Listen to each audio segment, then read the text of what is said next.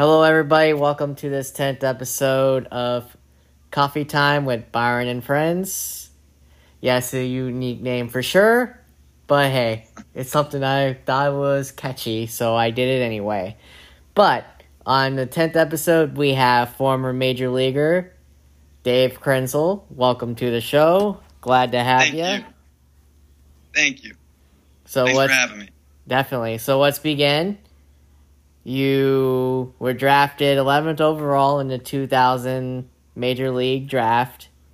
Did you know right away where you were going to go in the draft, or was it unexpected?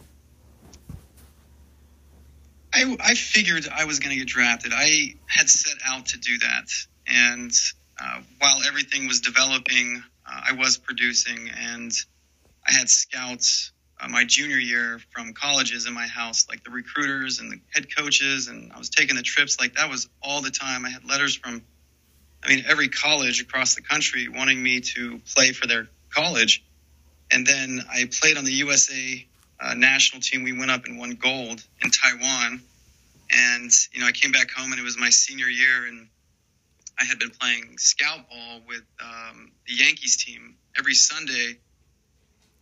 We would drive out there at like three, four in the morning. I'd show up in California, seven thirty. We'd start at eight o'clock. We'd play like twenty innings, and then I would drive back home and go to school the next day. And just from all that, and then playing the games, and my coach, my uh, high school coach Nick Garritano, who's the CSN coach now, you know, just from communicating everything, it was just kind of, you know, I had a good idea, and they had all these rankings and stuff, but um, I didn't know if I was going to go first pick, second, third, twentieth. I, I didn't know. I was surprised it was the Brewers. I was surprised it, would, it was the eleventh pick, and you know, it was it was a dream come true, and it was definitely exciting. Where were you when you first got the call that you were drafted? Oh man, I was uh, I was in a certain state, waking up on the uh, living room couch, and uh, I I peered up and I, I saw my dad staring at the phone, and uh, I heard it ring, and that's what woke me up. And you know, I was like, no way, no way, they really called me, no way, and um, yeah, it was just intense. That's awesome. That's awesome. So did so I know you just said you obviously just said it. You kind of expected it, but did any did any of the teams contact you first before you knew that you were going to get drafted so high?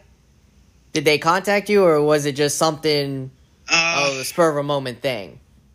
you know, when you're in the mix of that stuff, like the, the kids now, like the 18 year olds right now that have gone through all the, and I don't know all about the showcases and stuff, but at my time, like everyone kind of knows. Like I was, I was the fastest kid in the draft, hmm no, no doubt. Um, you know, I had one of the strongest arms. I was the best center fielder. I was all this. I was this one of the top hitters, base stealers.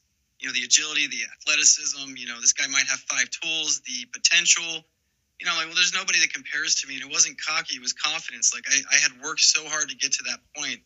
I mean, I was in the weight room. It, was, it was years, you know, it, it was it was years in the making. It wasn't just, uh, hey, I played baseball and hey, I was just really good. And uh, hey, it just so happened. No, not even close. It was it was planned. It was since elementary school uh, that I was working out and I was striving to be, you know, one of the fastest, hardest throwing, uh, best hitting lefty center fielders or pitchers out there. Like I wanted to be a pitcher. That was my favorite position. Uh, but I, I'm six foot. It says six one. I'm, I'm just barely under six one. I wasn't going to last. Uh, I didn't think. Um, you know, after a certain amount of time pitching, but uh, I was just such a good hitter, and I was a leadoff guy, and I always got on. I stole and scored. So all the coaches that I played for, they put me, you know, at leadoff spot, and they want me hitting. Now you obviously spent obviously seven years in the minors, com- and a little bit like you, like like it says, you spend a year up in the majors. What's the difference between the major leagues and the minor leagues? Is there any difference? The course of play, what is it? Yeah, the, I, I mean, there's so many there's so many ways I could say this, and I could talk about this for an hour, comparing, you know, what what it's really like to play at the, the I'm talking the major league level. Like people can't imagine it. Uh, they think they can, but they can't because it's absolutely 100% similar to Formula One racing, the 200 miles an hour. Like, can you really imagine doing that? Like, feeling the heat of the car, the sounds, the wind, being on that track, and how how fast you're actually going. It's the same thing on the major league field. Like first off, just imagine you driving up to Miller Park and saying, "Hey, man, this is where I'm going to go and work today." I mean, that itself is something mentally challenging for most people to just wrap their head around, and then go and produce.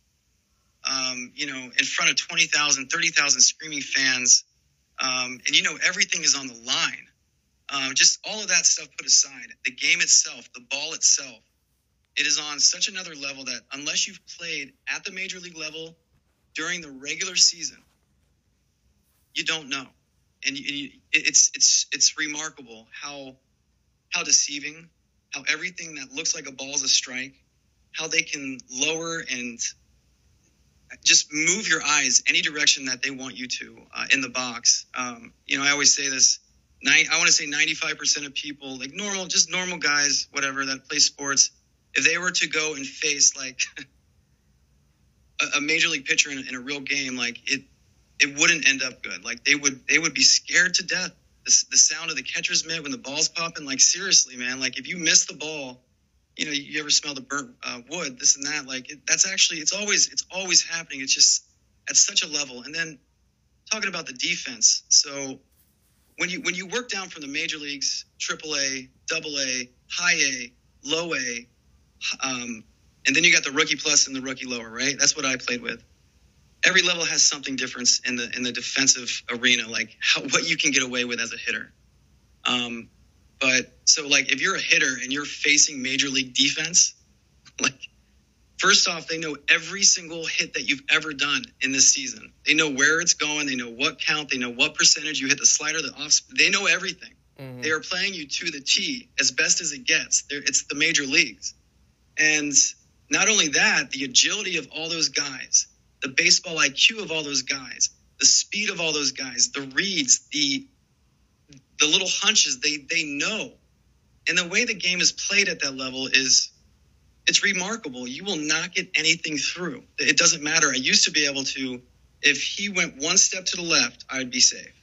Now, how mm-hmm. long did that last? About double A. It was about double A. And then after that, you know, it starts getting really tricky. Like you have to get them to do a back angle, two steps, then I'd be safe. It's just the game starts shrinking.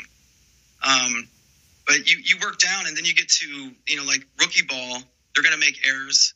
Um, you know, you have um, a lot of things happening that's different out there. The games are not as clean, um, you know, and just the pitchers they're, they're they don't really know where it's going. In the major leagues, it doesn't matter what count, it doesn't matter who who's pitching, it doesn't matter who's batting, catching, the time of the year. The, the, it doesn't matter. They are they're that good. They're they're the best athletes in, in the world, I think. Um, and I, I can keep talking about it. Sorry, I'll stop for a second. No, you're good. Uh, now you were drafted high and you played that one year of major in the major leagues with the Brewers. Now, I hate to ask you this question, but I just want your opinion on it since it's since you lived it. Do you feel since you were drafted too high and you didn't play that long in the majors and have a long career, do you honestly think you were a bust or did you accomplish what you set out you wanted to do? It depends on a lot of factors, and, and it's such a good question, and I'm glad that you asked that. And I, am one of the one of the guys that can probably, you know, admit it, and I can admit it to anybody is if I wasn't drafted first round, I don't know if I would have ever made it to the big leagues. I don't know if I would have gotten the opportunity. Mm-hmm. Did I get mm-hmm. more opportunity because I was drafted high? Yes. But here's the thing: everything changed once Milwaukee Brewers and, and the Seligs, it, it, it, was they were sold. The whole thing was sold, and then all of Texas came in. Mm-hmm. Ned Yost, the new owners, you can probably name them off better than I can. When that happened, Davey Lopes was gone. All these guys, in the Seligs, they were gone. They loved me. I was their first round pick. Now I wasn't even in the big leagues, and I had produced from then on. Like that was at uh, the Double A level. So from then on, I, I did really good. I was batting very well. Mm-hmm.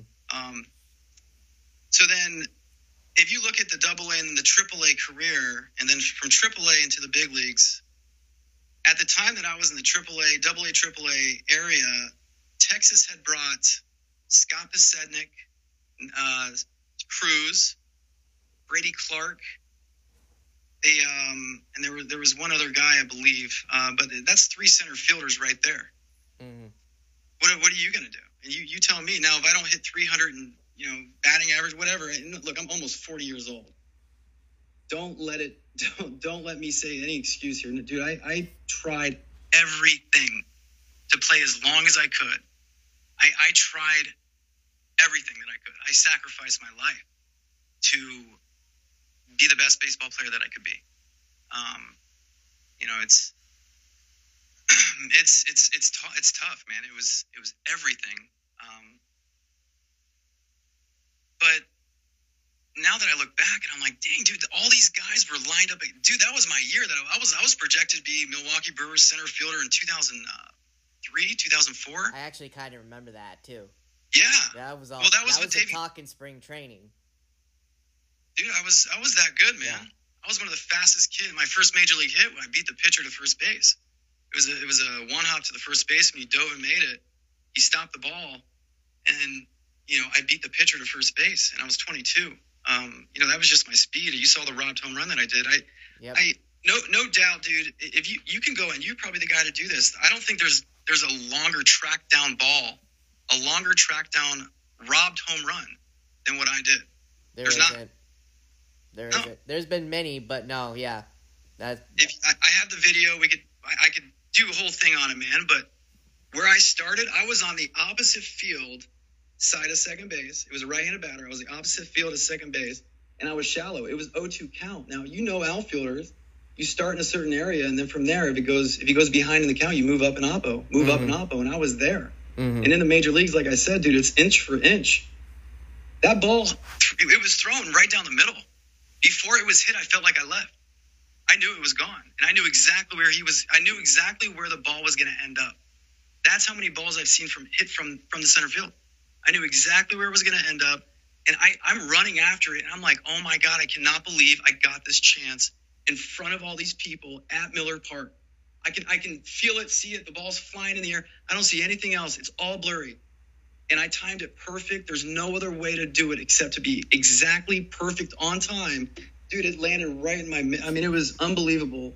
Life-changing event. And yeah, dude, you know what? Bust. How many other guys do you know that have played baseball all their life and they, and they, they wanted to play in the big leagues? right.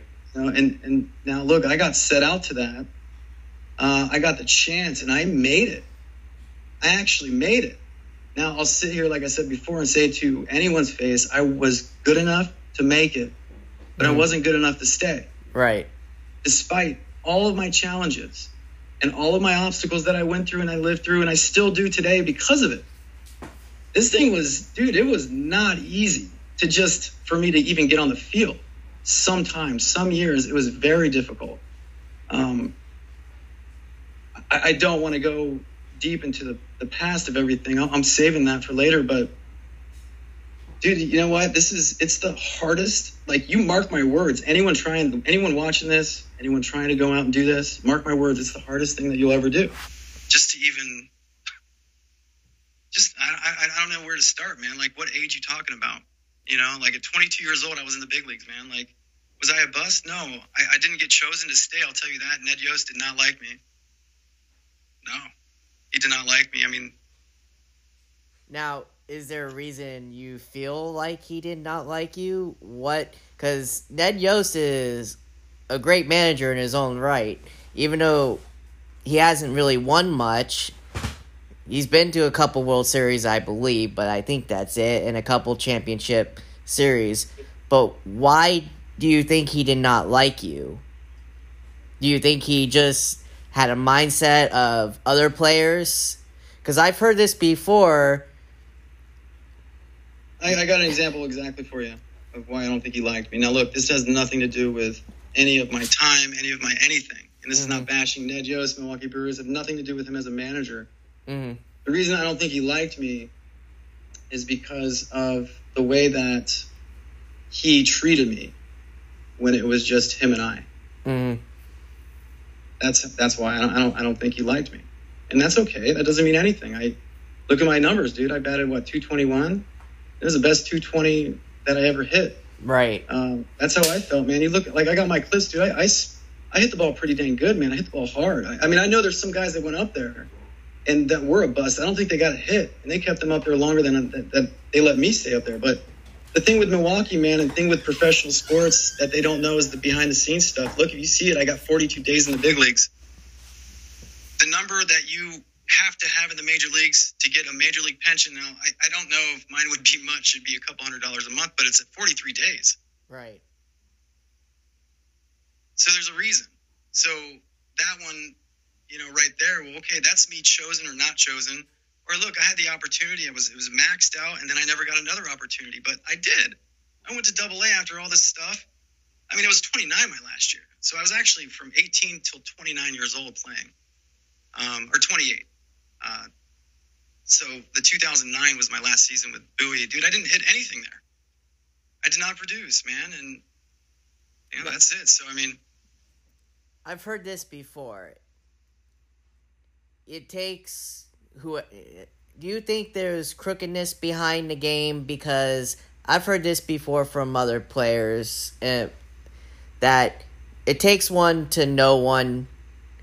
If you don't if you aren't connected well or aren't you know aren't a good player then you're not going to get a chance to play over the other ones. It's like i don't know. You kind of get where i'm going with this yeah, but before, yeah, absolutely. We can jump back into it. Remind me and cut me off if I don't get back to it. But you got to remember, dude. There's a there's a there's a funnel, man. There's a there's a huge funnel. You got little league.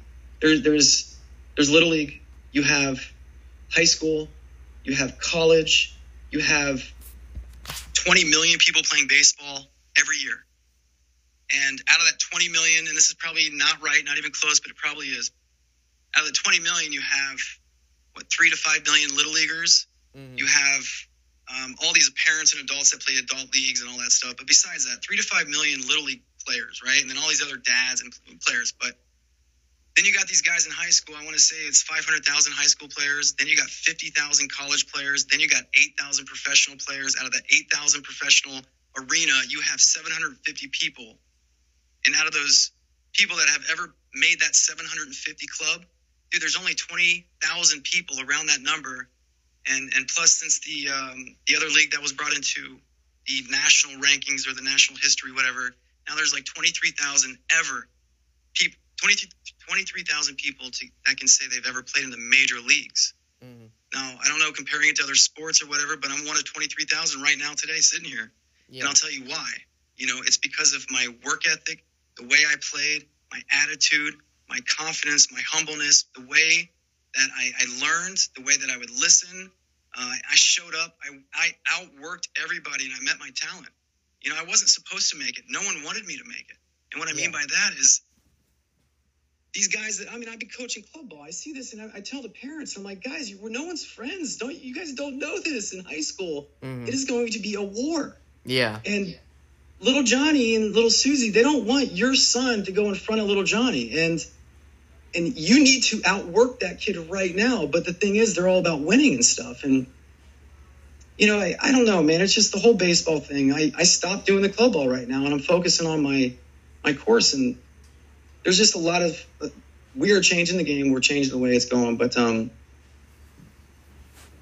talk, getting back to the, getting back to the funnel thing, man, you got to remember there's only 8,000 people doing this professional stuff. Like, and it's getting worse. There's going to be less.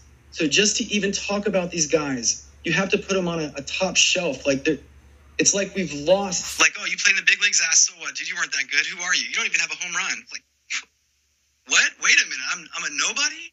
Okay, I'm a nobody now. Okay, I get that. Barry Bonds, nobody now. No one knows him or whatever. Dude, I remember when I played. I know how hard it is. I know how good those guys were. These guys today, dude, they're better. They're bigger, stronger, faster. All that it's it's the it's unbelievable, man. So to say it's crooked, dude, what level are you talking about? Like, and, and where where from where? And like, are these their people? Are there people that have grandfathered into the major leagues like uh, Wes Helms? What's his batting average career? I don't, I don't even know, but dude, he was always there and he played and played and played and played, and now he's a manager for a team. Yes, he is. There's guys like that that are never coming out of the big leagues They're whatever you want to call it, and that's that, dude. There's there were Milwaukee Brewers. I know the uh, third base coach when I was there. Dude, that's a three decade name, like in the major leagues, man. And yeah, there's uh, just under 300 father son combos to play in the major leagues, and dude, yeah, yeah, sure, but you got to remember, man, you have to be super, super, really, really, really, really good to even think about you being able to play in the major leagues. I mean, have you ever met Corey Hart? No, I haven't. I mean, I've seen him when he's come here and given autographs and playing, but that's it. I haven't actually met him personally. Dude, he he, he towers over me. His foot's this much bigger than mine. His hands are that much bigger than mine, and he he covers that much more of the plate. And that's who you're playing against. And I was a little six foot one guy. JJ Hardy. Rickie Weeks. You ever met Prince Fielder? Have you ever met Prince Fielder? Oh my gosh, like you're Yeah, talking, you play with some big names.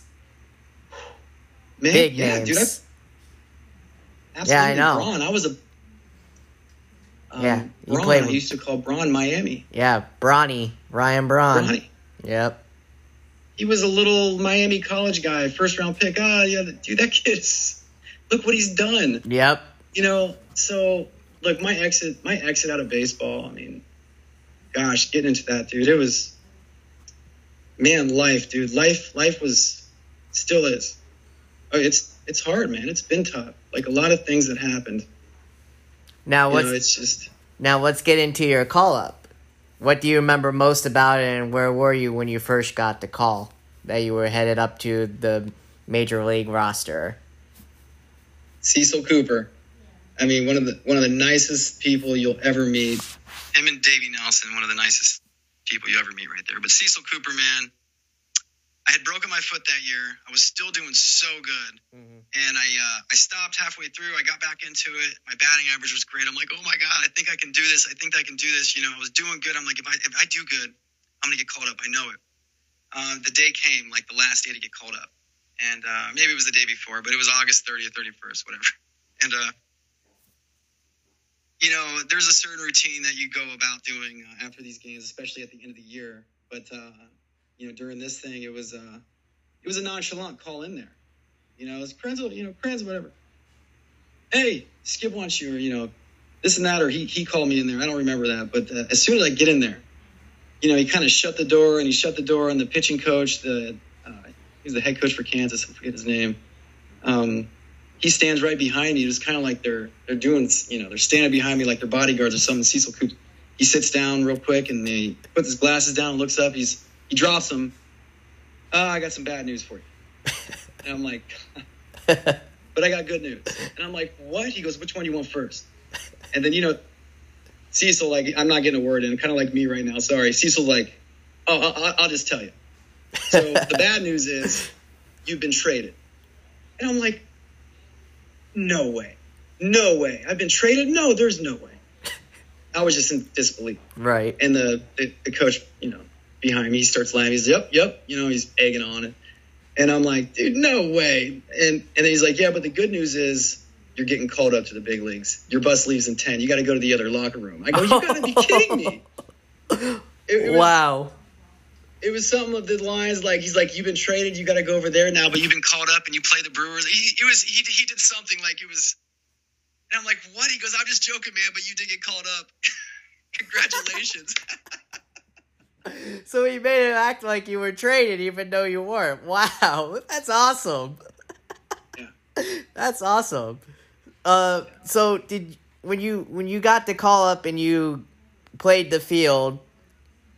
Did you play the field that game when you first got called up, or were you on the bench? uh no dude it was um so i i drove there and i think i yeah i got there the next day um it was after our game so i packed up and then i drove to milwaukee showed up at 3 or 4 a.m uh, mike adams uh, we were roommates a lot so i came to his place Mm-hmm. and um yeah dude woke up and you know, went to the mall got food tried to do the you know, normal routine in milwaukee. Now i'm so happy. I got a new shirt. Mike's like bro what are you doing? I'm like come on man.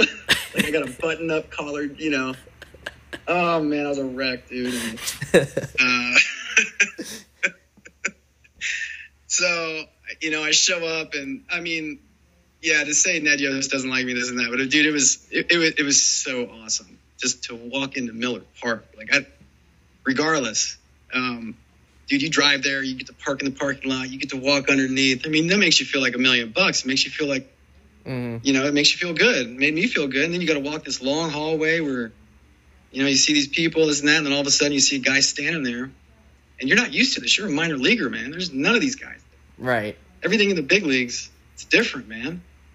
Um, he's like, hey, you must be Dave Krynzel. I'm like, yes, I am. He's like, well, how you doing? I'm blah blah blah. You know, I'm like, God, this is awesome. He's like, come right in.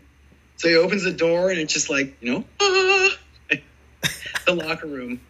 Uh, and I've seen it before, but it, it's different when you get called up because you got this thing on your back saying, well, dude, you're about to play a baseball game at, in the major leagues, and this is your first time. So, you know, it's, hey, where's my locker? Let me get uh, dressed out. Let me warm up. Like, I'm already, like, going for it. I don't even know what time. It's probably noon. Mhm. Um, you know how it goes. I go and talk to Ned. I go and talk to the outfield coach. I go and talk to this guy. I go talk to the hitting coach. I go get the signs. Like, oh my gosh, dude! I had the. Uh, I mean, the bench coach in the major leagues is different. Uh, like, it's just all different. If you're a rookie, you don't know anything. You're not.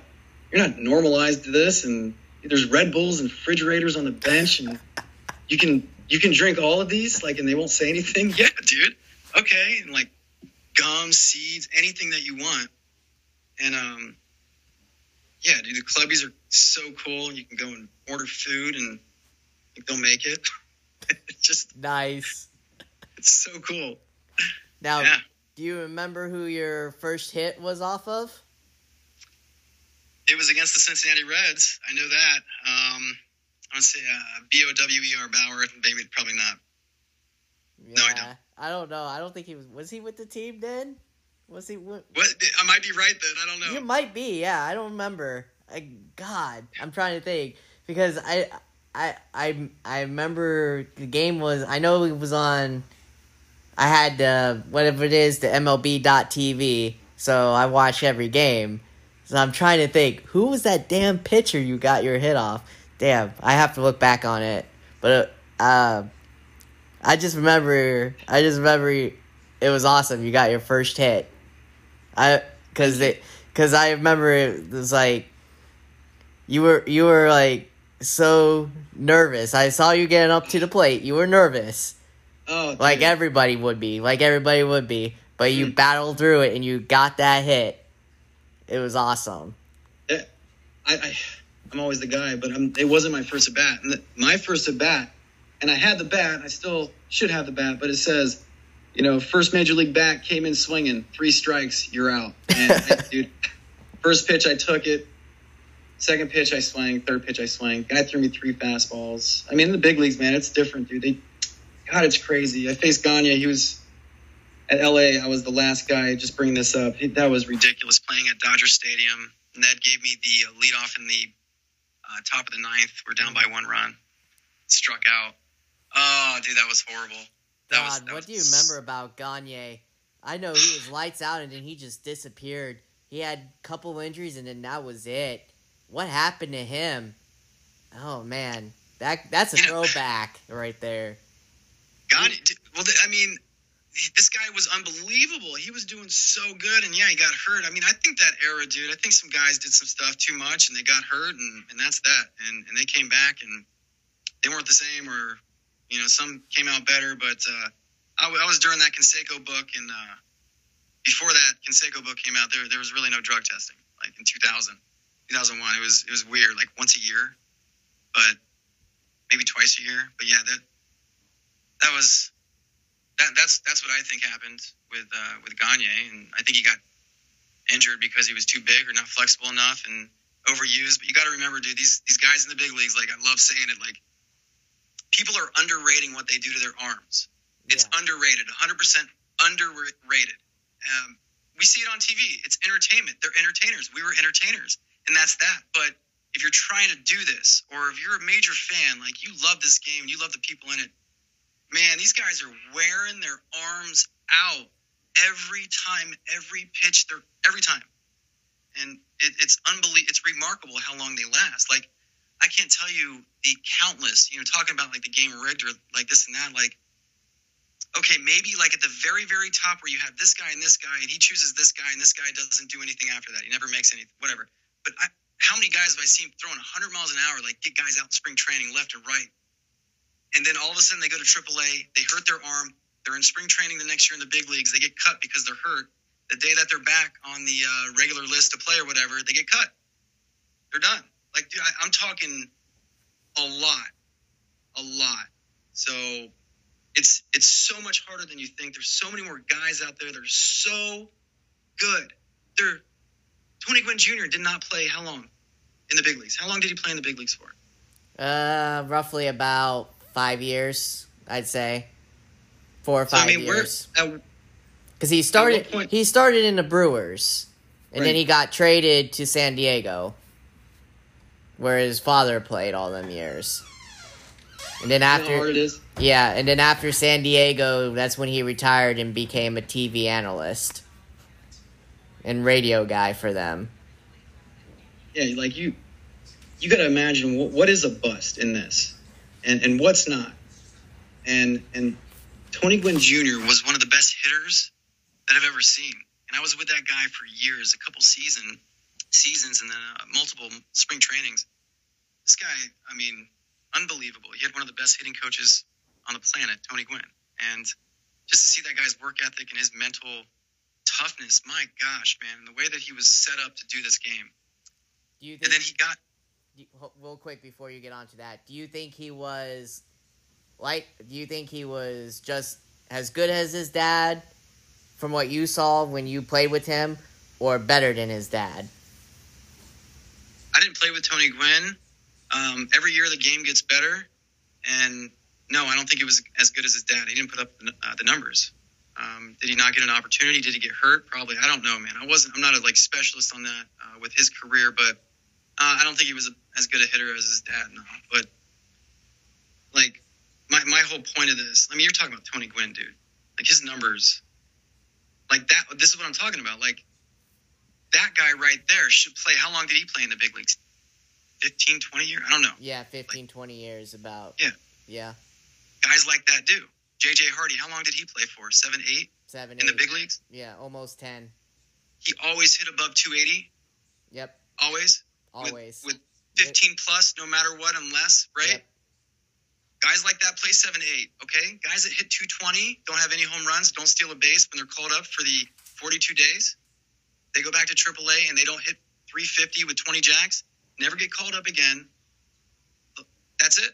Like, what else is there? There's nothing else. There's guys behind you um, that are want your job, that are working harder, that are better than you, and they're waiting for their time. Like, you got it. When you get your time, you have to do everything that you can with that time as good as you can do it, and hopefully, hopefully, hopefully, yeah, everyone likes you. You can see that. Throw it in there. Everyone likes you. You're in the right place, at the right time. You don't get hurt. You know that, that hit falls. Like I, I can name it, and everyone else can name it. Twenty uh, balls off the wall every year for me. That could have been a home run, Mhm. and you're talking ten feet. Ten feet, dude. You know, and that's over a whole year. Like, yeah, absolutely. I've hit the wall 20 times in a year. Sure, it should have been a home run. And if it was, dude, I might have had a, you know, seven year, eight year, nine year, but I didn't. I didn't produce. I wasn't good enough to stay. So, like, it's, you know, like that's, that's how I look at it. So after the 06 season, you were traded alongside for. Hold on. I got it right here. You were traded to the Diamondbacks with Doug Davis and Dana Eveland. Dana Eveland, yes. What do you remember about that trade?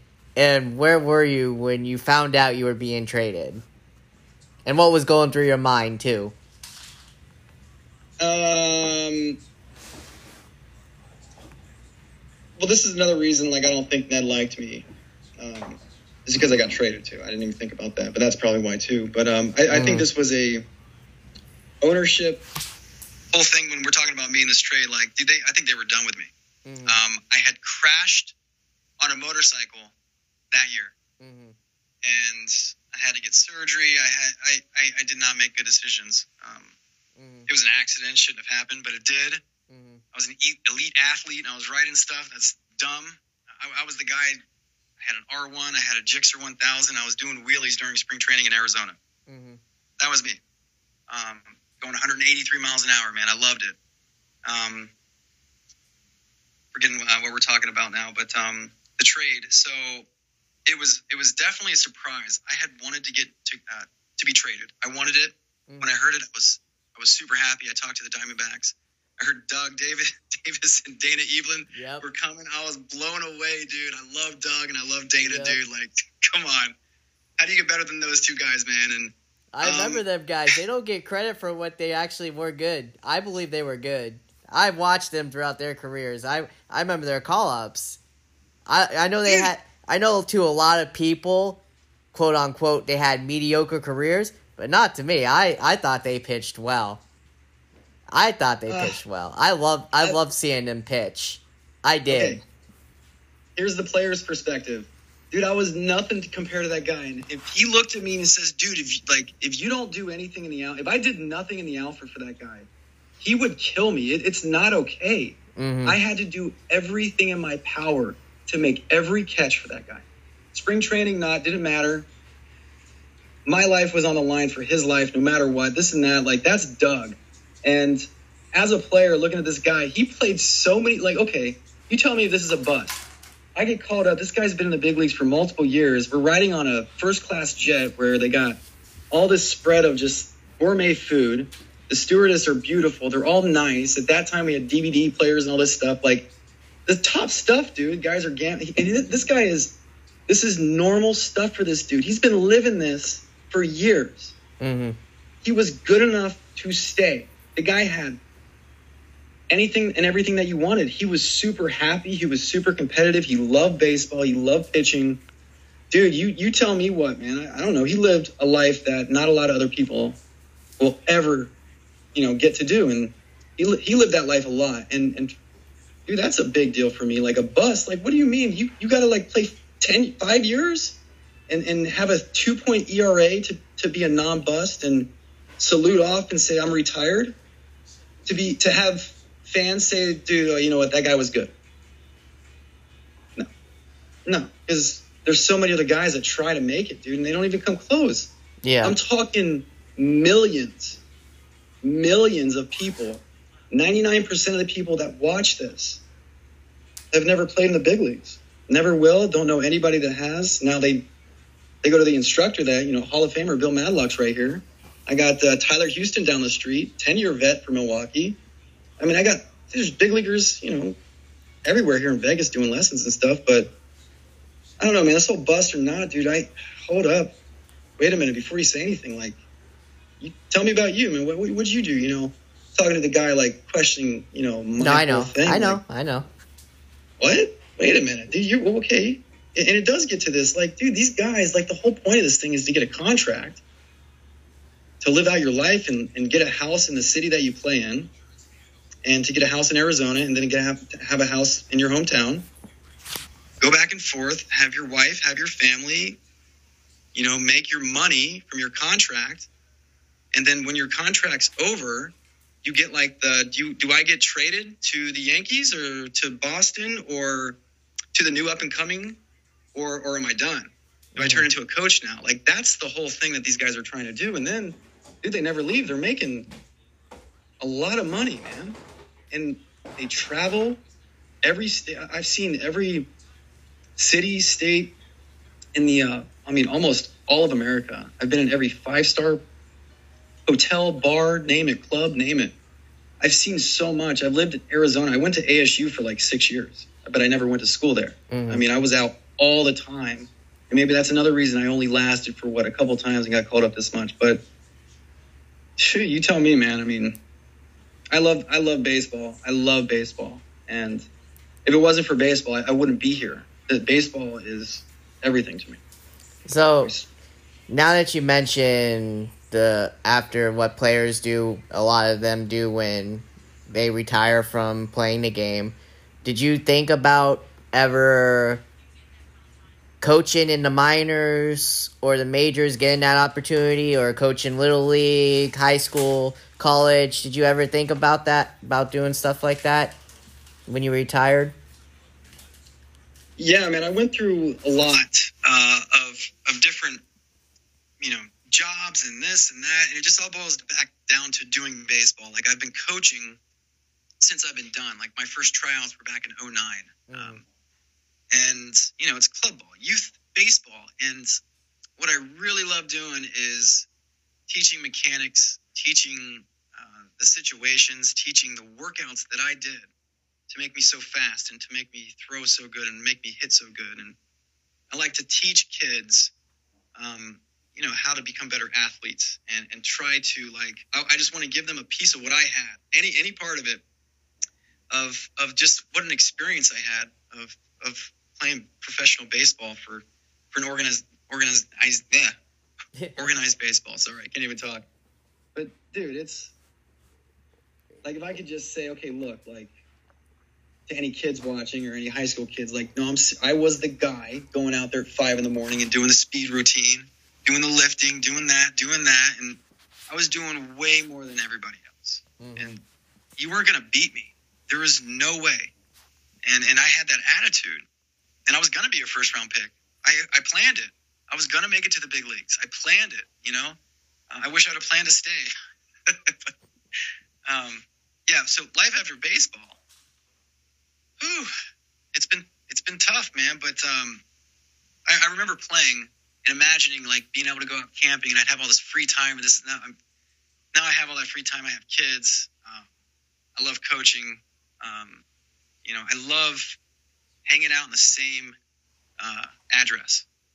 I don't want to leave. Mm. You know, I left so for so many years. I was gone, man. You're you're gone if you're a pro. You're just gone. Um, so I really enjoy that. But I, I, I, do believe that when my my youngest, he's about to turn one, probably ten years, man, I'll um, I'll be back on a, a bus. Now, what about broadcasting? If the Brewers offered you a broadcasting job or MLB Network, would you ever take it? That's yeah, that's that's different, man. That's uh, I know those guys grind it, man. It's not easy compared to being a pro player. Um, I know it's hard, but um, I think that may be something that uh, I would do before 10 years is up. Sure. Absolutely, man. Davey Nelson and, um, oh my gosh, I'm going to forget his name. Uecker. Yeah, Uecker. Um, yep. When I got called up and I was 18 years old, none of the major league guys, none of, none of the guys floored, like, it was Uecker. I could not believe that I got to be in the same building, meet this guy, nothing. When I got called up, oh my god, dude, it was it was the most fun I've ever had in my life hanging out with him and being in the same clubhouse, playing baseball with Uecker, Bob Uecker, man, the guy in Major League Baseball, the announcer. I mean, I got a chance to hang out with him for quite a bit, man. It was super cool. Just and the guy from the Major League saga too. Yeah, dude, I don't know about that one. Is that is that a third movie or something?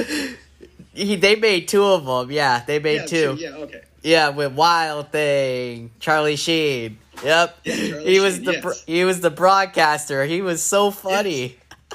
He was hilarious, man. Come on. was that, was that how he was? Was that you? Yes. You got to meet him, so was that what he was like too in real life? Exactly, dude. He was not acting. He one of the funniest guys you'll ever meet, man. Always put a smile on your face. Man, I mean, I, I got stories about him. I'm not going to share. He's not bad. It just no, I no, I, I just I remember like just being around that guy and just watching him live, you know. And you see guys, we're in such a routine, but then when everyone breaks off from the plane or from the from the clubhouse or whatever, everyone goes their different direction. Just seeing guys, you know, living with them and this and that, and seeing how what other people drive and just the way they, you know, just the way they are. Like sometimes you'll see them at a restaurant, you're like, oh, you go here. This is where you. Go. It's just, it's just cool, man. It's just, I loved it. Yeah, I, I without a doubt, I don't blame you for that. um, so I kind of want to get in a little bit of today's baseball. I'm sure you still follow it somewhat.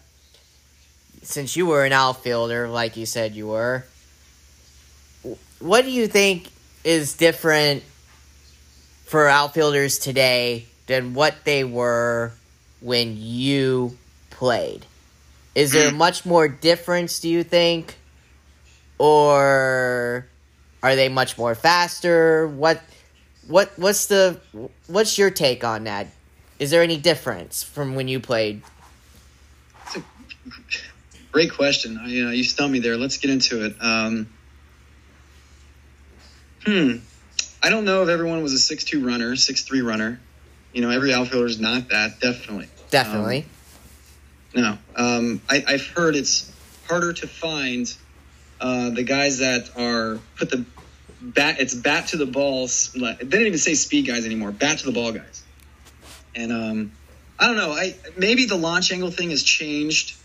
Um, but dude, I, I, just can't sit here and say anything has changed at all. Um, the speed of the ball, I don't think has changed. No one's hitting 60 home runs in, and the balls have been juiced. Like it's not, no, nothing's changed. I, mm. I just don't think so. Are they better athletes? Probably. Are, are, is there better training? Yes. Is there better uh, data, like communication of things that they can look at now from video and this and that and tell them and help them over the long season that gets them better? Yeah, like there's there's some stuff that is invented and rolled over and done at the major league level and, and then it all trickles down. And and dude, they're amazing. It's the major leagues. They're the smartest people when it comes to this game. And all of that is involved in in this. So yeah, I mean, I don't maybe my ego and my pride is saying no, but dude, maybe, but I don't know. Are, are their reads better? Like what could what could be better about them now compared to when I played? Like I don't know, man. I just don't know. I, yeah, that I, I I'm I'm I don't know either. I know when I played, this is granted this is little league. When I played, I, that's all I got up to because I could never play. But when I played Little League, we didn't have fast outfielders. We didn't.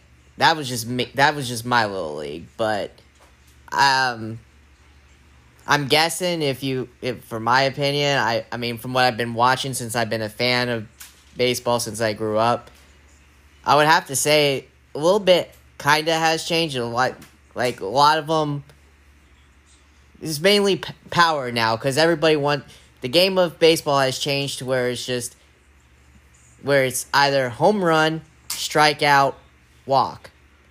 Hmm. That's it.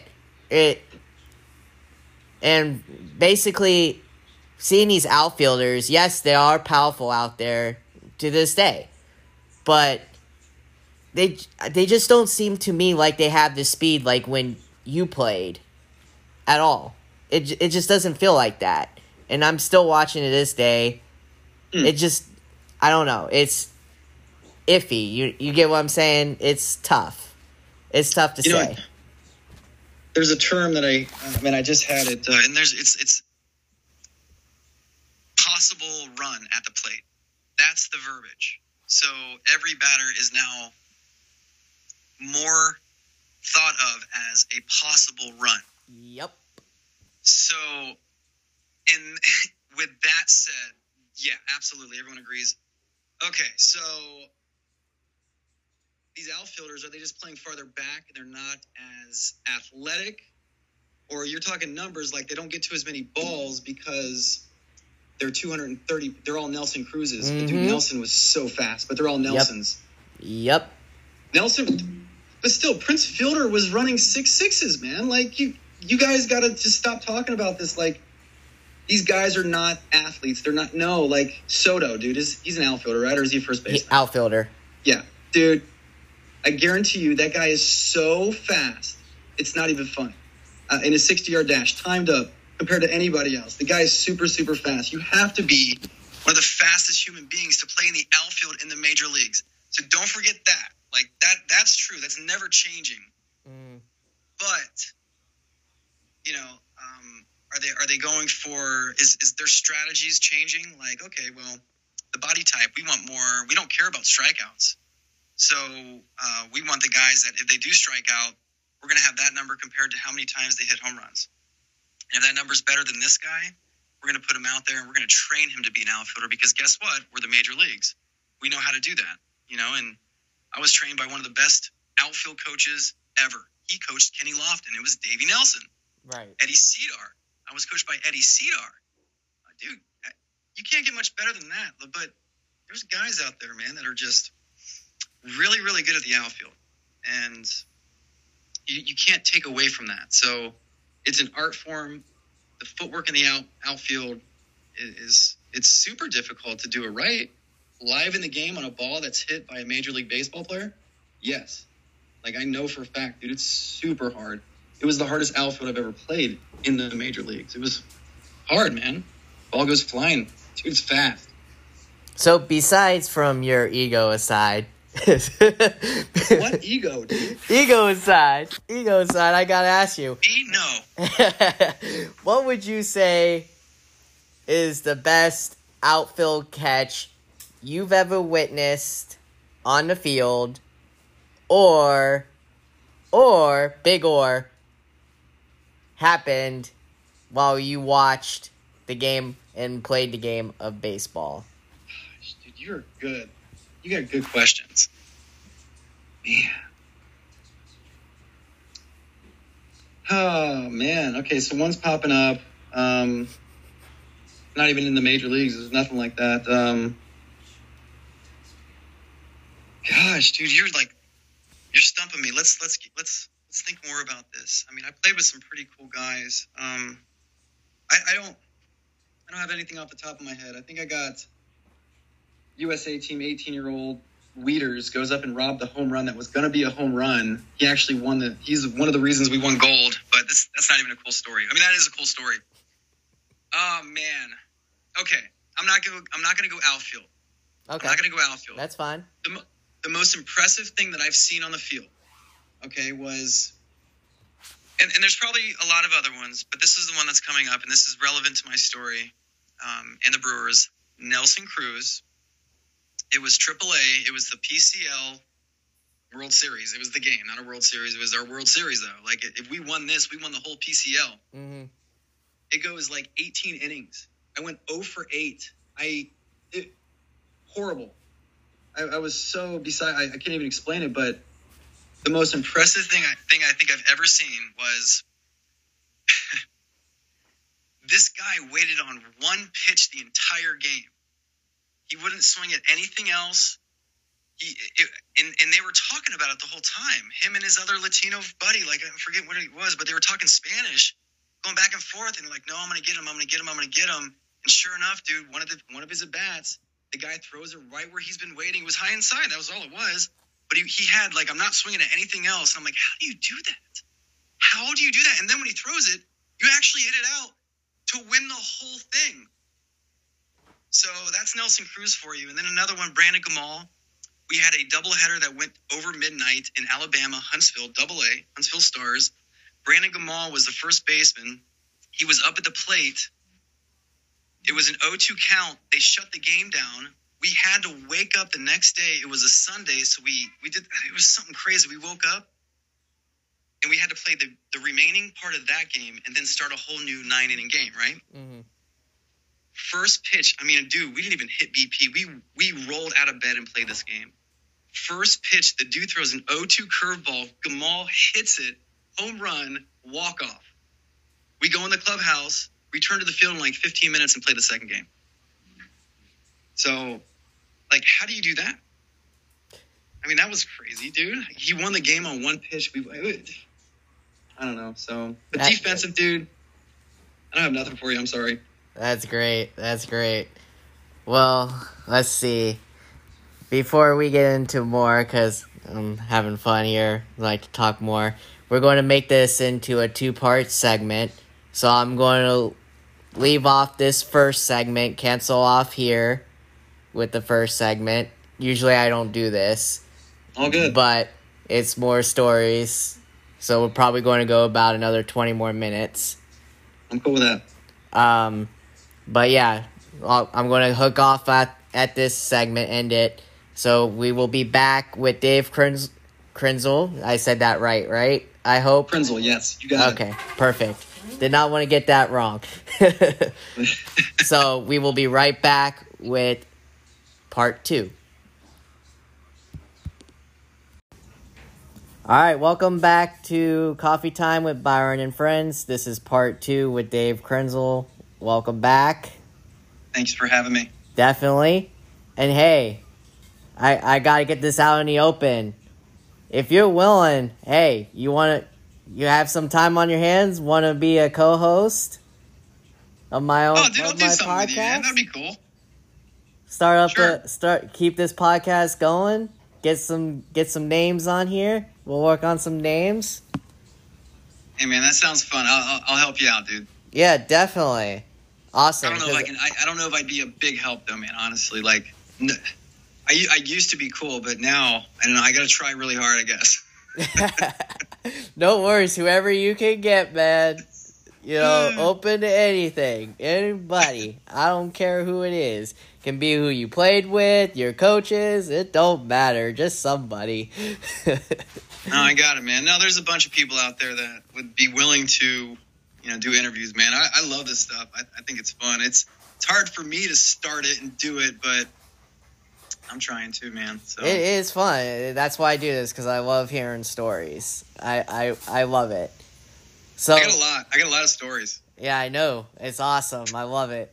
So let's get right back to it before we get more into that details. so I gotta ask you then, back to the current state of baseball, like we talked about. Do you like? Do you like the way today's game is going with the walk, strikeout, home run mentality and not pushing the run over? Do you feel that game do you feel that is boring to watch or still exciting for you to watch as a former player? Uh, I think it's still exciting for me to watch, regardless, man. Um, I know if I was to do the the, the walk up on the field, you know, everybody else knows when when you go to a major league field, a major league stadium, experience that first look of the field and the grass, the players, the atmosphere, the smells, the sounds, uh, and, and seeing seeing some of the best athletes compete. You know, sometimes there's fights and they get plunked and the, they hit the ball 450 feet. Um, they hit 100 mile an hour line drive still, dude. Like they still slide and dive and steal and rob, man. Like, come on. It, it's the best game out there. I don't, I don't care. And, and, and the other, the other answer I have is it does, it doesn't, it doesn't matter to me. None of it matters to me. It doesn't matter because they're the leaders. Uh, like what I mean by that is whatever they're going to do is they're they're, they're going to do. Um, that's that's what it is right now. Um, like you remember when they first uh, put the helmets on the base on the on the coaches on the sidelines. Remember that? Remember the era of like Yep. that time of those Yep. players and like what we were going through with Lasorda and like Mhm. Boston and like and well that was then.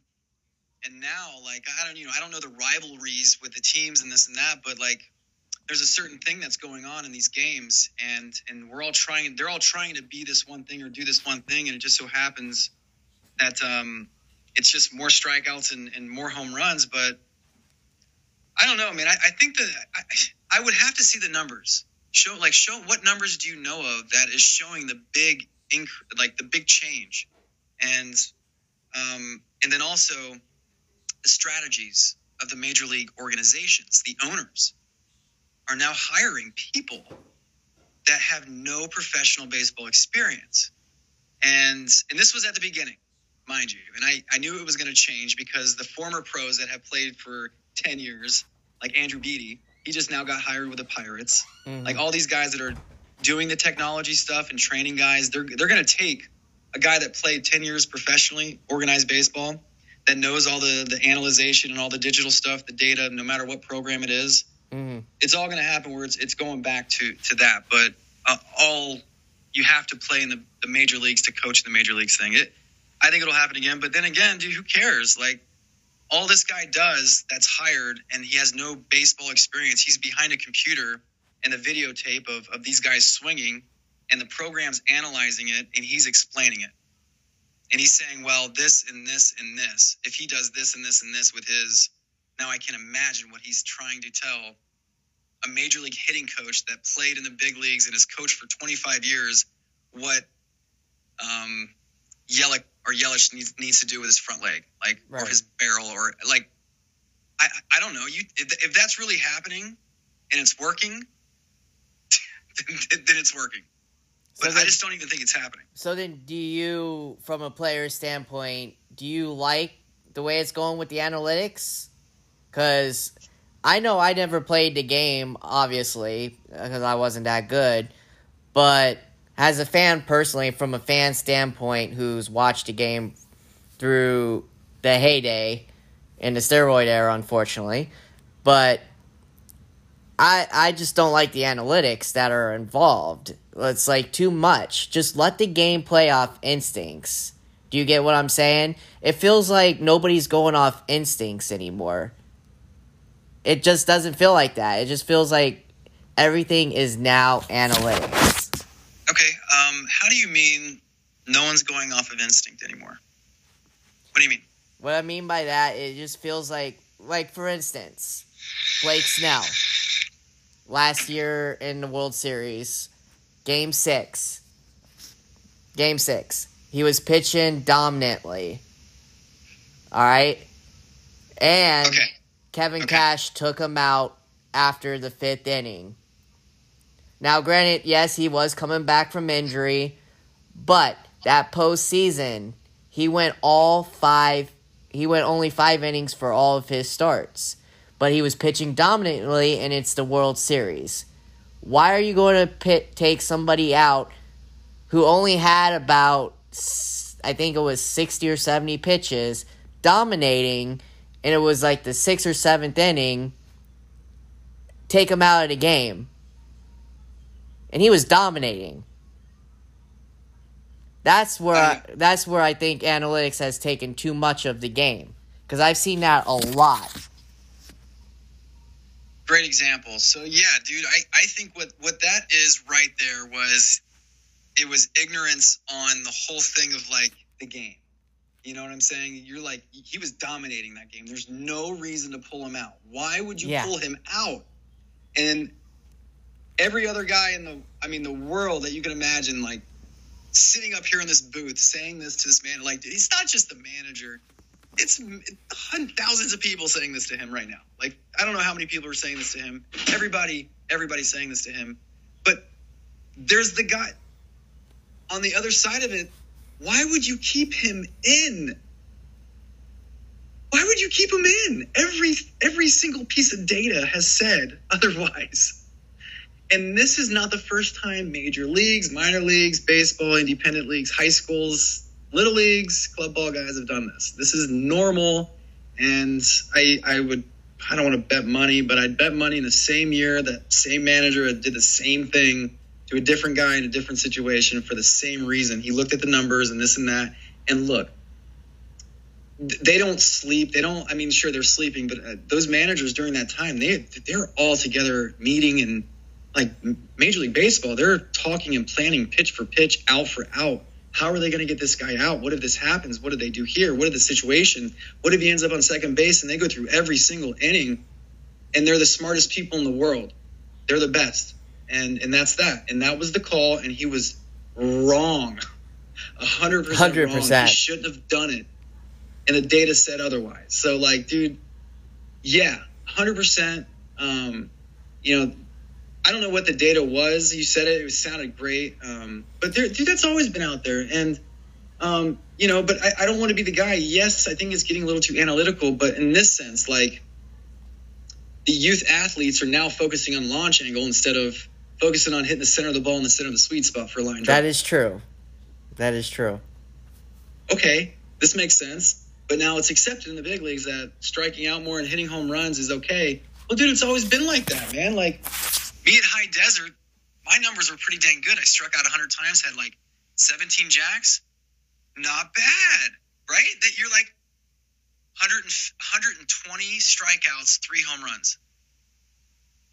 No, that's not going to work, dude. 120 strikeouts and 30 home runs. What position? Left field, DH, righty, utility.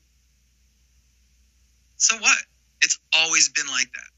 It's never changed. But what was your Nothing's changed. what was your mindset personally though when you came up to a did you want to hit a home run or did you want to move the run over pending on who was on base?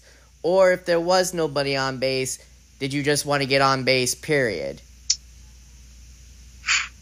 Man, you got good questions, dude. So, the way that I was taught, the way that I had learned to hit a ball coming at me at, at fierce speeds, angles, change, deceive, all of that, the way I was trained, it didn't matter the situation, it didn't matter what was going on in the field. I never, it that never mattered. Mm-hmm. That never mattered. All that mattered was if somebody was on base, you better hit the ball hard this time. And what I mean by hit the ball hard, back in high school, it was called solid. And it was hit the center of the ball in the center of the sweet spot in the correct contact point. You got to see it hit the bat with balance, and you can't go forward. You got to stay back and hit. You got to stay balanced. You got to stay back. That's all that I did. So no matter what, if there was a runner on second base and the and the pitch was a fastball outside, and I had done my timing at the right time, and I saw the ball and I recognized it and I could track it, I knew I was where it was going to end up. Did I hit it for a line drive every time? Didn't matter. And then afterwards, I'd get the result of the hey, dude, look, he went the other way on. He went the other way with a guy on second base uh, facing a righty. Oh, that's what you do up there? No, that's not what I did up there. Like even if I hit a home run, I didn't go and try to hit a home run. No, no, no, no. I was up there. I was relaxing. I was trying to start my load on time. I was trying to find the ball right when he threw it. I was trying to have my foot down at this time. I was doing all of this. And then finding the ball and then tracking it. And then if it was inside, I knew I had to react right when I saw it. And then that's what I would do. And I would try to see it hit the bat right in the center of the sweet spot on the ball. And then afterwards, I'd be like, oh my God, that's going to be a home run. That's how, I, that's how I hit. You couldn't have said it best. Honestly, when I was playing Little League, I, that's what my mindset was. I was taught to, if there's a runner on, just move the runner over, whatever, hit. If not, if I got a hit, I got a hit. If I didn't, you know, whatever. It is what it is. I wasn't trying to aim for the home run or anything because I knew I didn't have the power. And I still don't, honestly. But, you know, I knew just to get the runner over because that's how I was taught in Little League. No, and that's true because situationally speaking, you like, okay, well, there's nobody out, guy's on second. If you move him over, that, that gives your the probabilities a better chance that since he's at third, the next batter will hit him in. Right? Yeah. So, yeah, sure. I mean, that's the situation. You know, now when you're in the pros, here's what happens uh, Brad Komminsk, the guy that ran through the fence, thing that's been on YouTube. You you you'll know. You'll you'll look this up. You'll remember. Brad I remember him. Got to be Yep. yeah, okay. Managed by him and one of the coolest guys you'll ever meet. I remember him. He's um, it's double A in gosh one of these east East Coast places, dude. And, hey, runners on second. What's my job, dude? You better move that, dude. And I'm a lefty, so it's like easy for me. So what do I do, man? I go up here. I swing at a low and outside fastball. I hit a line drive that the shortstop makes an all-star leap and dive and catch on. I'm like, damn, man. Then I run back. Kamenz comes up to me. He's like, what are you doing swinging at an outside low pitch with a runner on second? Not the after effect of what happened. No. It was the fact that I even swung at that pitch, that location, in that situation. Yeah. It's not that, hey, man, I'm trying. No, no, no. Pros do that every time. That's what that's what your job is. That's your job. So my job that day, that at bat, was to only swing at balls that I could pull and hit hard on the ground so that guy could move safely or in the air far enough for him to safely tag and get the third. That was my job. Did I do my job? No. Did I even attempt to do my job? No. It's like an attitude problem when a guy does that. It's like an attitude. He needs an attitude adjustment. Why are you swinging at that? You're not even listening to what I'm saying. Like you're not even playing the game right. That's that's the reaction. Like, and then you'll. I almost got fired after that. Weeks after, I had taught. There was a meeting, and hey, man, I'm on the bubble. Like, you better. I'm telling you. So that's that's the pros, and you're paid to do that. Like two and zero counts, three one counts.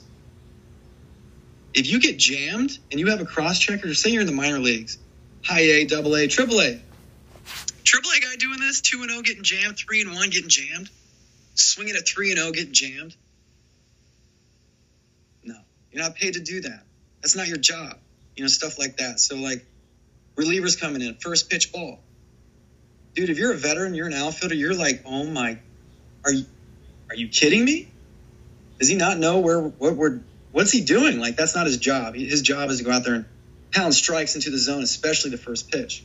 Get this guy to hit the ball, put it on the ground, so these infielders can get the out.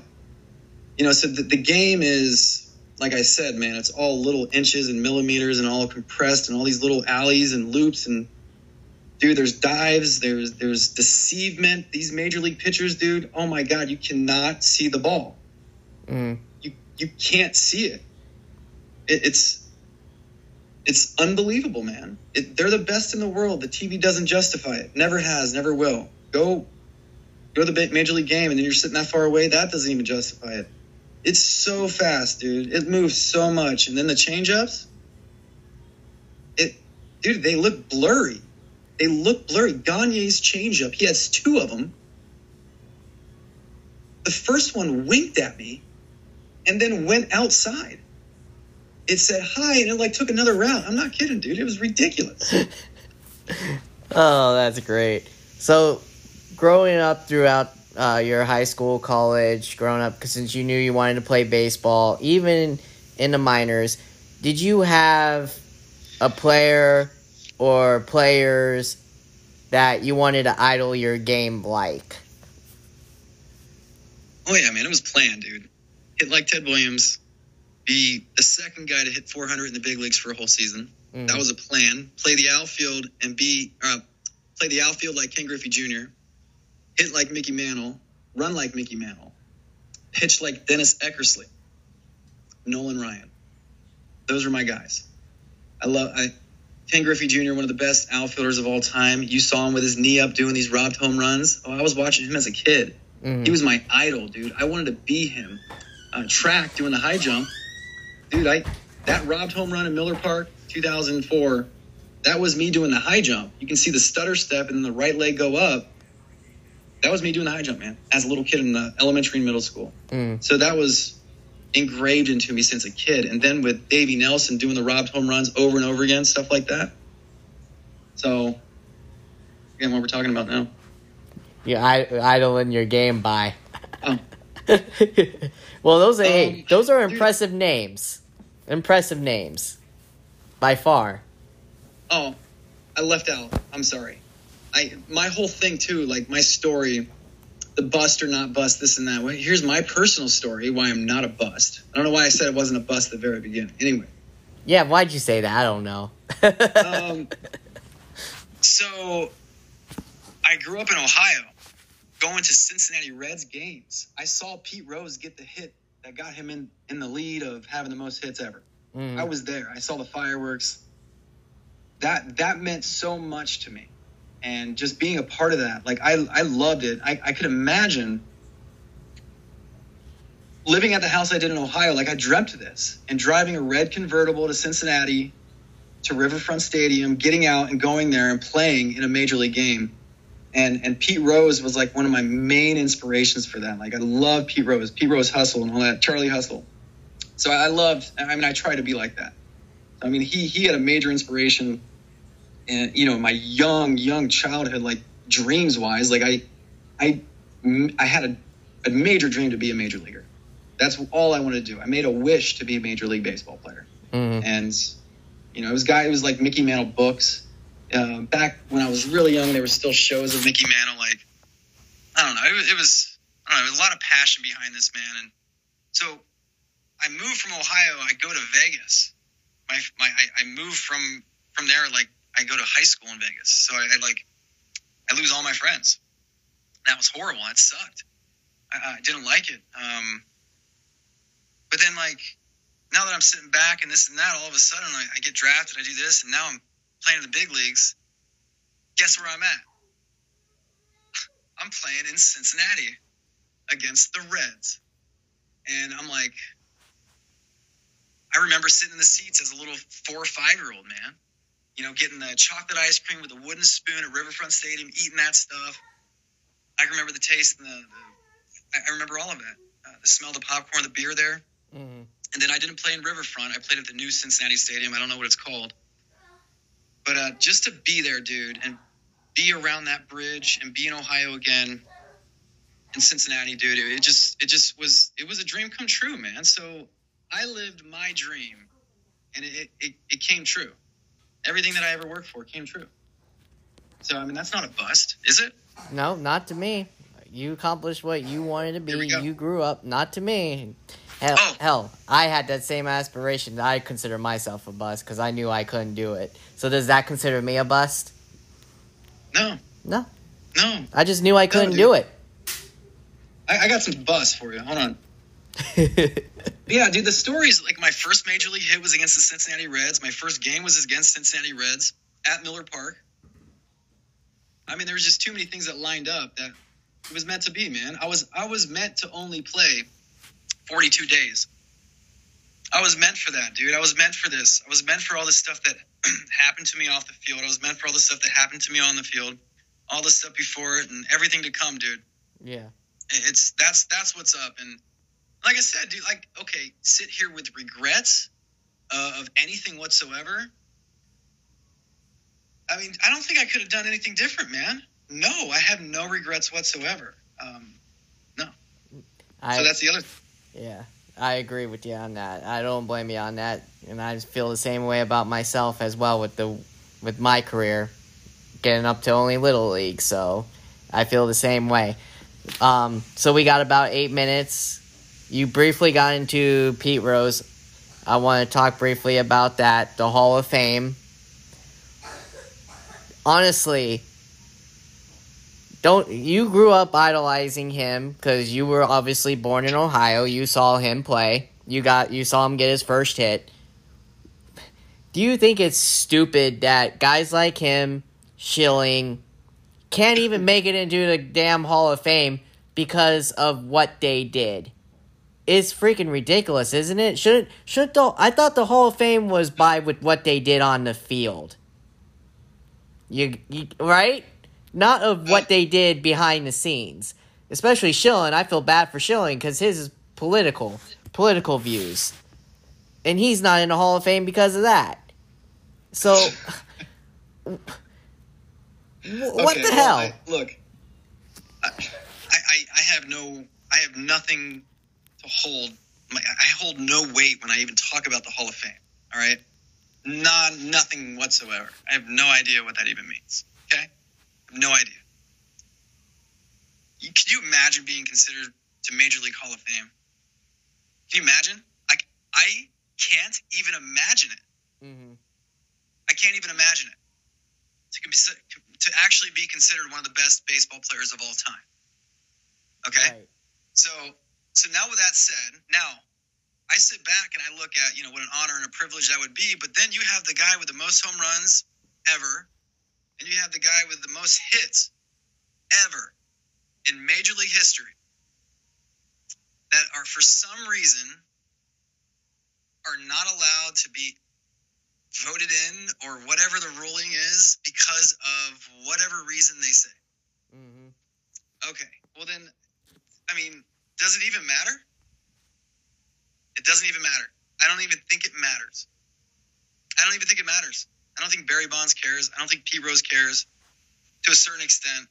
Um, you know, then again, dude, I'm not in their shoes, man. I mean, I couldn't imagine it to be that good and have that much experience, like, and, and then not be able to get into the Hall of Fame. So I, I bet it's gut gut wrenching.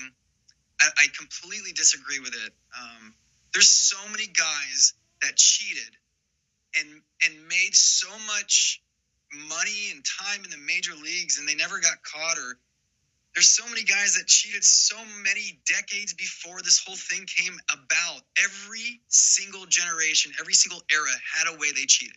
I've been told this by old old old hall of famers. Right. every gener dude you name it. Everybody's out there cheating there's stealing there's robbing there's plunking there's fighting in this game.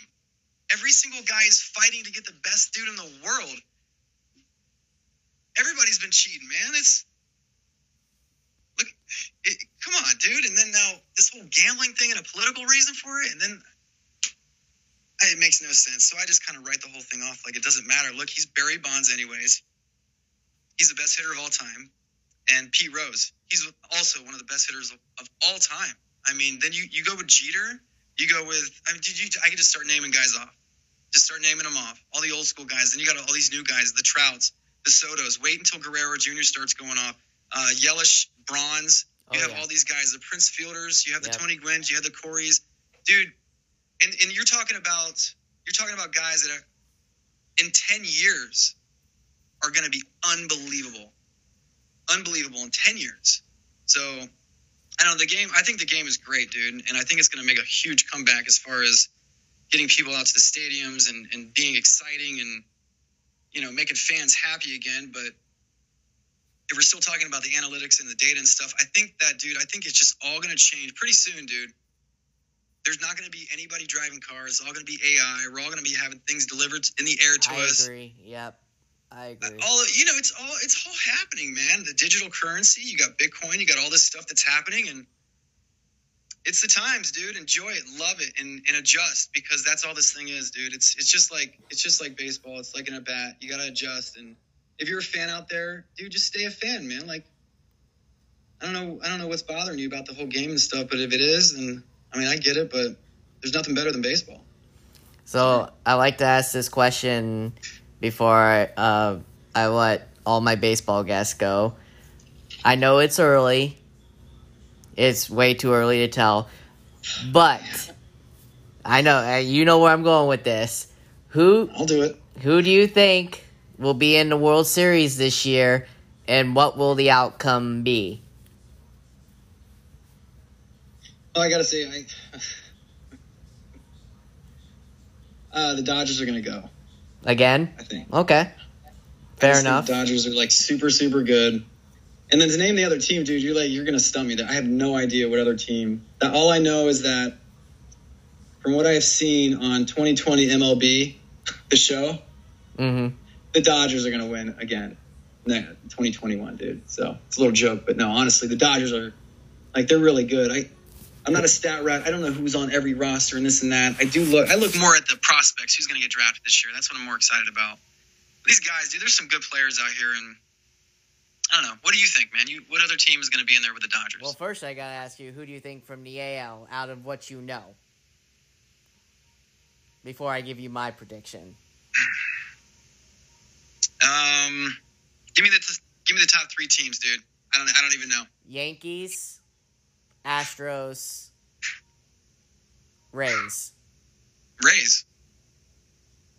The Rays.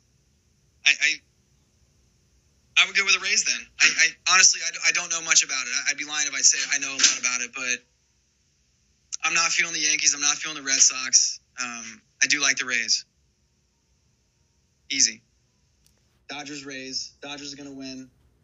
And um, what is it gonna make them? Six six World Series? Yep. Yeah. Yep. Mine, Sorry, I'm a little Dodger heavy, I guess. My mine bad.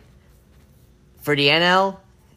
I'm throwing I'm throwing in my Padres, and I'm not being biased on that, but I really think they got what it takes to They're face that good? Yeah, I, I think they have what it takes to go up against the Dodgers. That's going to be a rivalry for years to come.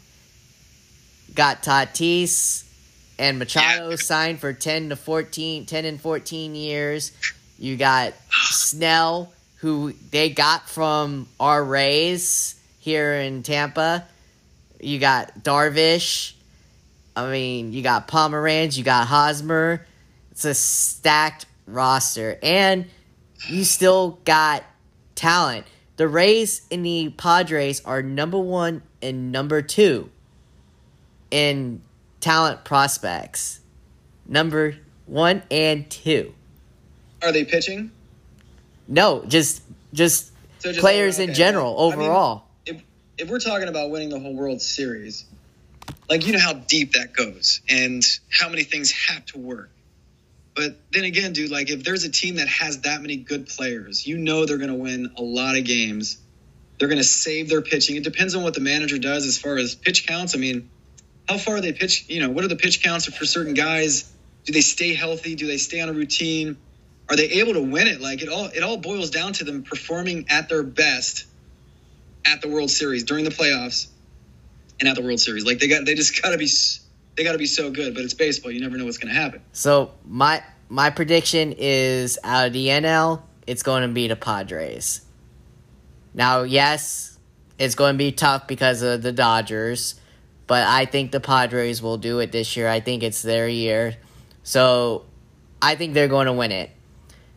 Out of the AL, I want to say the Rays, just like last year, but that's a tough one because they, yes, they have the farm system, but they also keep getting rid of their talent every single year. So I don't know. That's a tough one. Out of the AL, right now I'm just going to go. I, I, I, I, I had to go with the Rays again, I guess. Yeah. I guess I'll have to go Padres Rays in the World Series. Mm. And I know people will call me crazy, but honestly, that's from years to come. Because number one and number two, these prospects have already That's what I'm s- pros- prospered. Most of their prospects have already prospered in the majors today. And they're on the roster right now. So, That's the thing. That's the thing. Are they on the roster now, and are they pitchers? You know. Tatis Jr. is a different story. I don't know how many years in he is, but there's certain guys that can make a huge impact on the team at a, at a you know at a rookie level, like um, Guerrero Jr., Soto kind of guys. Like, um, but dude, the only way like you see guys from the system coming up are the ones that are going to be dominating on the mound and, and and have three batters and they dominate and then they go to the next one. I think, but I maybe I have no idea what I'm talking about here. Um, no, maybe I have no do. clue. I think you do. oh, I, dude, I don't know, man. I, I don't know, man. It's it's a tough call, dude. It's It is. It, it is for sure. But I can't wait. tough. I can't wait. I, I can't wait for this year to get played. It's going to be a full season this year. oh wow. Oh, I didn't even know that. Yeah. Uh, what date are they starting?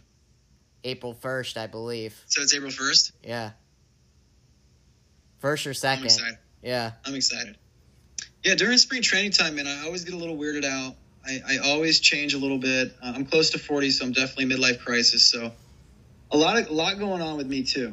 Um, I need to be in Arizona. I feel uh, just this time of year, the weather when it when it changes from cold to this time, man, it's just so nice. You do. Arizona, You do. Scottsdale, Definitely. But it what time, dude. but definitely I I do appreciate your time. It was awesome. But real quick, I got to ask you, and I'll also ask you off camera as well. It's still open if you want to be my co-host. It's still open if you want to help me out. I enjoyed it. I think I think we would be an awesome tag team. Yeah, dude. i yeah, I'm down, dude. Yes, let's go. Cause I know you can get people. I know you can get people. And yeah, I, I mean, maybe maybe you can help me. Find find a way to help what I'm doing and, in my whole my whole cause. Um, and that's why we got Um, Twitter. We got all these players we can contact. Oh, there's a lot of players, dude. There is There's a lot of players. They're hard to get a hold of, man. Exactly. Sometimes they don't want to talk to nobody, dude. No, I know, I know, but hey, it's a challenge, and we'll get there. We'll get there. But awesome, I enjoyed it. Thanks for your Me time. too, man. It was awesome. I'll I'll definitely stay in touch with you. I'll text you, and we'll I'll, we'll talk more about we'll talk about doing more about the podcast. Sounds good, dude. Hey, I had a great time, man. Thanks for having me, bud. Yeah, That was definitely, awesome. definitely perfect. And like I said, I'll text you when we're done. So Cool. it was awesome. Have a good night. right. Take care. All right, it was fun. That was you too. Thanks, dude. Bye. Bye. Dave Krynzel, everybody. Awesome conversation. Great stories. Can't wait to have him as my co host soon. We'll hope to get that started. It was a fun show. Fun episode number 10. Two parts. Don't do it that often, but it was fun. You guys have a good night. Stay tuned Sunday night, episode 11. We'll have former NFL linebacker John Abraham. You all have a good night.